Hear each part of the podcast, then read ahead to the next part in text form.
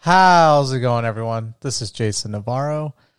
You're listening to Tongues Out Podcast, and let's just jump right into today's subject. Where, um, so I've since before my daughter was born, so about I want to say a month before she was born, so close to seventeen. No, sorry, excuse me, nineteen months.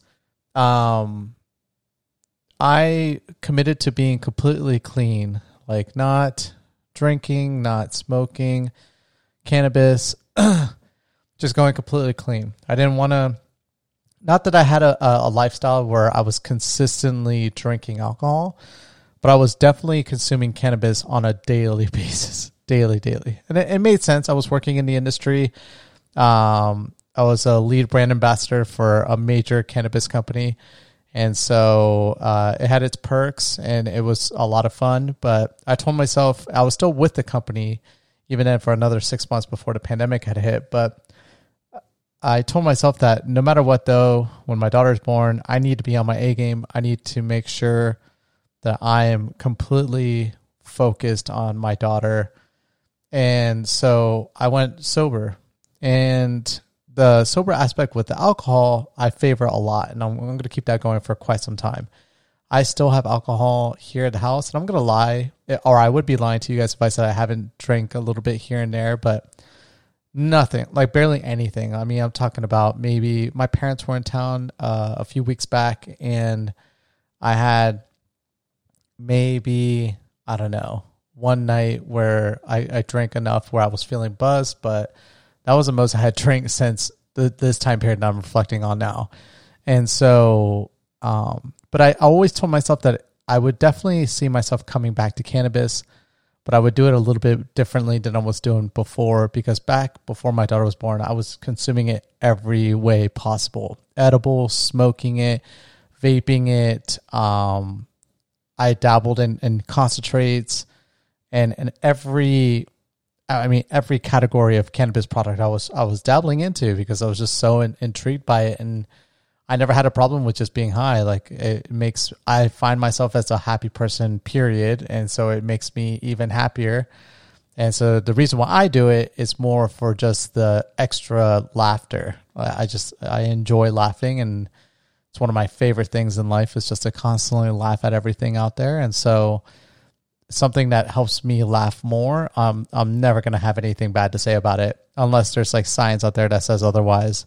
But there hasn't been. Um, I depending on the pathway that you consume it, I guess. But I did tell myself that if I ever got back into it, I would not smoke it anymore. I would never do any more damage to my lungs, and that I would go um, straight edible because I feel like if there is an organ in your body that's supposed to be the filter uh, it's not supposed to be your lungs, even though they say your lungs are a filter. It is, but it's it's meant to just filter out just air and some and have the capacity to filter garbage sometimes if it's in the air. But consistently giving that kind of to your lungs is not good. And I I know because I've I've talked to people in the industry that had done it for a long time and they regret doing it. Whereas your liver definitely is that filter for your body again, it's not something that you should be abusing. And trust me, I know that I've abused my liver tremendously, but I know that it's more capable of filtering out um, like a cannabis product than than my lungs are. So I told myself I would always do edibles, and um, I don't know what it what it is, but this past month maybe because it's my birthday month, but uh, in June, early this month, I I bought some edibles. I had a chance. There's a dispensary I just found out not too long ago that was that's literally next door to where I live, and so I stopped by, checked it out, and I found a really good deal on, on these edible drinks. They're like little. They're called sips, I think, but um, you just put a little bit cap full. They come in like little containers, and I just put enough in in a cap that uh, that right there is like ten milligrams, which for someone that hasn't been, I mean, 10 milligrams two years ago for me would have been nothing. I mean, I consumed 100 milligrams easy a day, but I guess, you know, because I haven't been using that or haven't been kind of, what's the term I'm using? Accustomed to it in recent time, then, um, or then my body is kind of getting back into it. And so I don't want to like do too much as well. I didn't want to like fall asleep, even though I was consuming like a sativa. Just wanted to, you know, figure out a good dose for me. And 10 milligrams was a perfect dose for me to get back into it. And uh, it's been great. Honestly, I'll take it here and there whenever I want to just have a good laugh while I'm talking to people playing games or just, uh, I know that I can step away for a second and I don't do too much where I don't have the capacity to be a good father. So I'm only doing enough where I'm giggling here and there, but I'm attentive. I'm not, you know, focus on like tunnel vision on something. I'm not elaborative. I'm not talking my head off. I'm just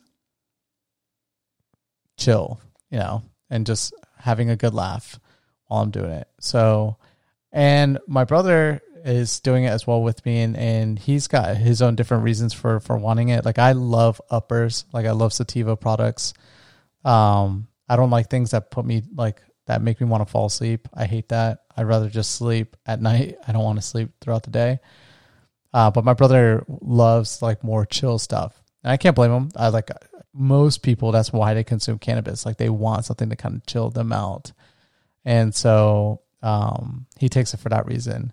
But we're never simultaneously high, like because our, our reasons for doing it are completely different. So it's kind of funny sometimes seeing each other and you know that we're we're high because you could just see the red in our eyes. But um, I don't know how long I'm going to be doing it for. I don't think it's going to be something that's consistent because I know that after a while I'm going to build a tolerance to it. And once you build a tolerance, you're just going to spend more and more money on it. So I don't want that to happen. So I haven't been doing it daily. I just kind of, like I said, I just do it randomly. Um, but I even then I know that I'm slowly going to be building up a tolerance. So when that happens, when I feel like I'm building up a, a considerable tolerance, I'm just going to take a break, a tolerance break. I, I actually used to do that back in the day when I was working in the cannabis space. I would take like a, a couple weeks off to kind of get myself because when I was consuming as much as I was consuming, it was getting ridiculous. Luckily, I wasn't spending any money on it really because you know, I had my product that I was I was offering. I had plenty of that in stock, and then uh, every time I would meet other people, we would just kind of exchange each other's cannabis products. Um, and so I never really had to spend too much money, which was great. But I I knew that I was getting to that point where it, I was getting very close to um having too high of a tolerance where I just didn't have enough stockpile for myself that I would have had to just go out of my way to just buy more. And so that's why I would start taking tolerance breaks. But um, yeah, I just wanted to share that with you guys. I thought, you know, I definitely have to be honest with you guys. You know, I six months back, I think it was, or seven months back, I said, you know, I was completely sober, and I was at the time. Like I hadn't done anything, but um, I feel like I would be lying to you guys if if I didn't share that with you. But either way, as always, thank you guys so much for listening to today's podcast, and I will catch you guys mañana. Peace.